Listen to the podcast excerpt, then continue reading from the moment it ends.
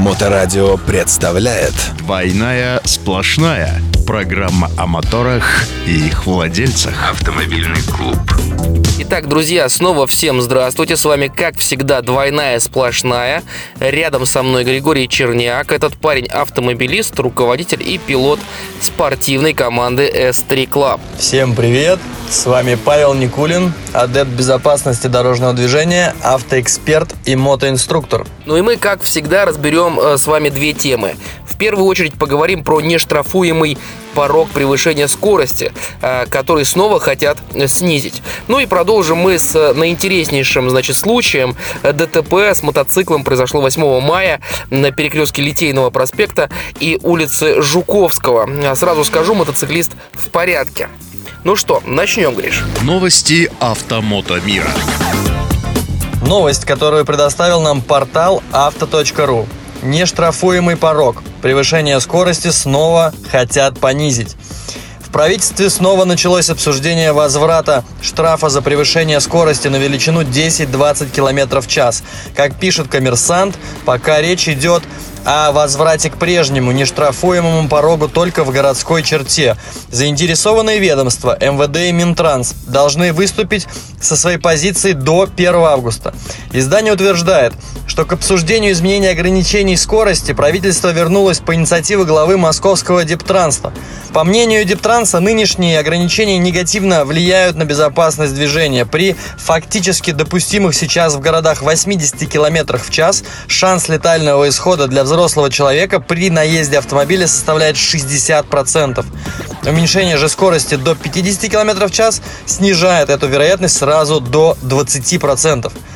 На правительственной комиссии по безопасности дорожного движения МВД и Минтрансу было поручено выработать по этому вопросу согласованную позицию. Ее ведомства должны предоставить срок до 1 августа, когда именно гипотетические поправки в КОАП, устанавливающие новые ограничения, примут форму законопроекта, пока неизвестно. Эксперты издания отмечают, что нынешняя схема защищает водителей от неоправданных ограничений, а введение новых штрафов повлечет за собой ухудшение городского трафика. Кроме того, снизить скорость движения автомобилей в городе можно и без поправок в КОАП простой установкой скорректированных с учетом нынешнего нештрафуемого порога скоростных лимитов. Вообще очень здорово, очень такая здравая идея, ее стоило ожидать. Я в свое время помню, когда повышались штрафы в КОАП за превышение скорости. Помню, на моих глазах ставились, и на глазах многих наших слушателей ставились камеры контроля скорости на дорогах в бешеных количествах. И в Питере, кстати, их еще не совсем много. Э, пример Москвы тут э, будет главным, да, и, конечно, Питер тоже дойдет до такого объема камер, да, и э, что это дает? Это, собственно говоря, дает неотвратимость наказания. Каждый, кто превышает скоростной режим, превышает допустимый лимит в 20 км в час, оказывается с квитанцией, ну, минимум в 500 рублей на оплату штрафа. Это здорово. И это на самом деле привело к результату. Ведь обратите внимание, сегодня как соблюдается скоростной режим в наших городах и на трассах, контролируемых камерами. Объективно скорость упала. Сегодня в населенных пунктах редко кто едет больше 80. Я помню времена, там я получал водительское удостоверение в начале 2000 в 2003 и ехать по Октябрьской набережной 120 было норма да, то есть система э, неотвратимости наказания и контроля за ним работает. Я, честно говоря, сразу не понимал вот этот вот нештрафуемый порог. У нас есть правила дорожного движения, которые четко обозначают скоростные режимы. Почему еще дается 20 км в час? Ну да нехай. Конечно, пришло время убрать этот нештрафуемый порог. И сегодня с сегодняшней инфраструктурой отслеживания нарушений ПДД, безусловно, скорость упадет еще. И, конечно, безусловно, это оставит свою отметку на статистике ДТП и на статистике пострадавших и погибших в этих несчастных случаях.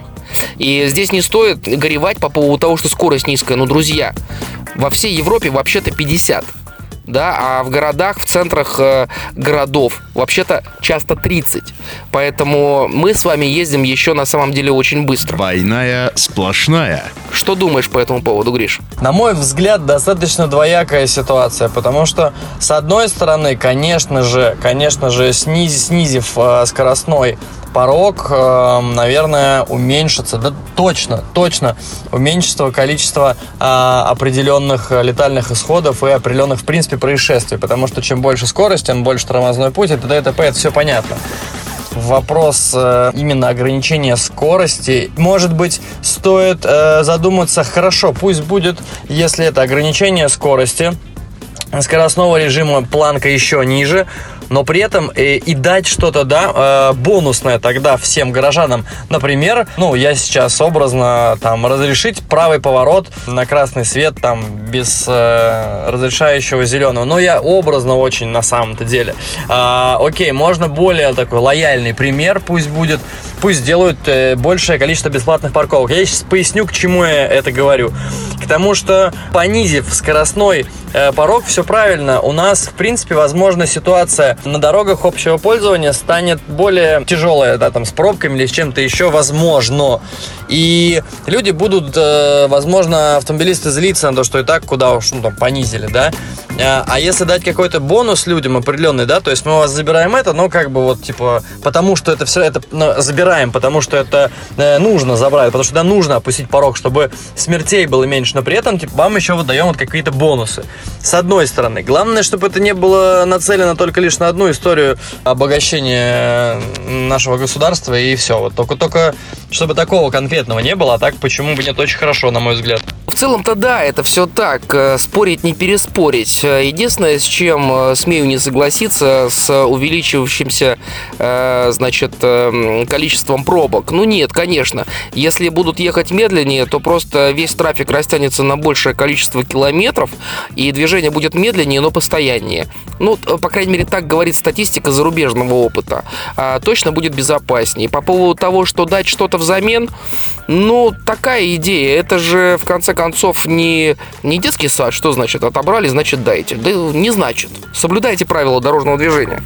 Не стоит забывать, что все вот эти вот удобства, быстрота, комфорт и так далее э, все-таки должны стоять ниже человеческих жизней и здоровья. Да? В перв, первоочередное это все-таки безопасность э, дорожного движения, причем всех участников. Далеко не только автомобилистов, в первую очередь пешеходов. Поэтому, ну, понятно, что спорить не переспорить, мы привыкли уже, да, но привычки э, тоже иногда стоит менять. Ну, а мы с вами перейдем к следующей теме. Безопасность на дорогах. Следующая тема у нас посвящена атаке снова безопасности дорожного движения, а именно Значит, ДТП, э, о котором мы прочитали на портале Мотосолидарность ДТП. Э, от 8 мая запись. Тут ДТП с мотоциклом в 10.23 на перекрестке Литейного и Жуковского. Как я уже сказал, мотоциклист цел. Э, однако, значит, это ДТП представляется крайне интересным. Почему? Расскажу, что происходит на видеозаписи, прикрепленной к этому посту. А здесь у нас Литейный, ну все его прекрасно знают, трехполосная проезжая часть, плюс трамвайные пути сыро, мокро, дождь. Со встречного направления у нас поворачивает Мерседес налево. А автомобиль в левой полосе зачем-то начинает с левой полосы, уходя от Мерседеса, поворачивать прям совсем направо на улицу Жуковского. Соответственно, перегораживает путь мотоциклисту, который двигался в средней полосе. И происходит столкновение. Происходит столкновение, в котором, как я сказал, мотоциклист как будто бы жив, цел, ну и, наверное, невредим. В данном ДТП э, соглашусь с тем, что водитель мотоцикла достаточно хорошо отработал э, данную ситуацию, и благо скорость у него была не очень большая, и сзади никто не ехал, и все, в принципе, достаточно обошлось. Ну, конечно же, э, водитель, который совершил данное ДТП, э, возможно, либо был не очень собран за рулем, может быть, и отвлекся, либо просто не убедился в безопасности маневра.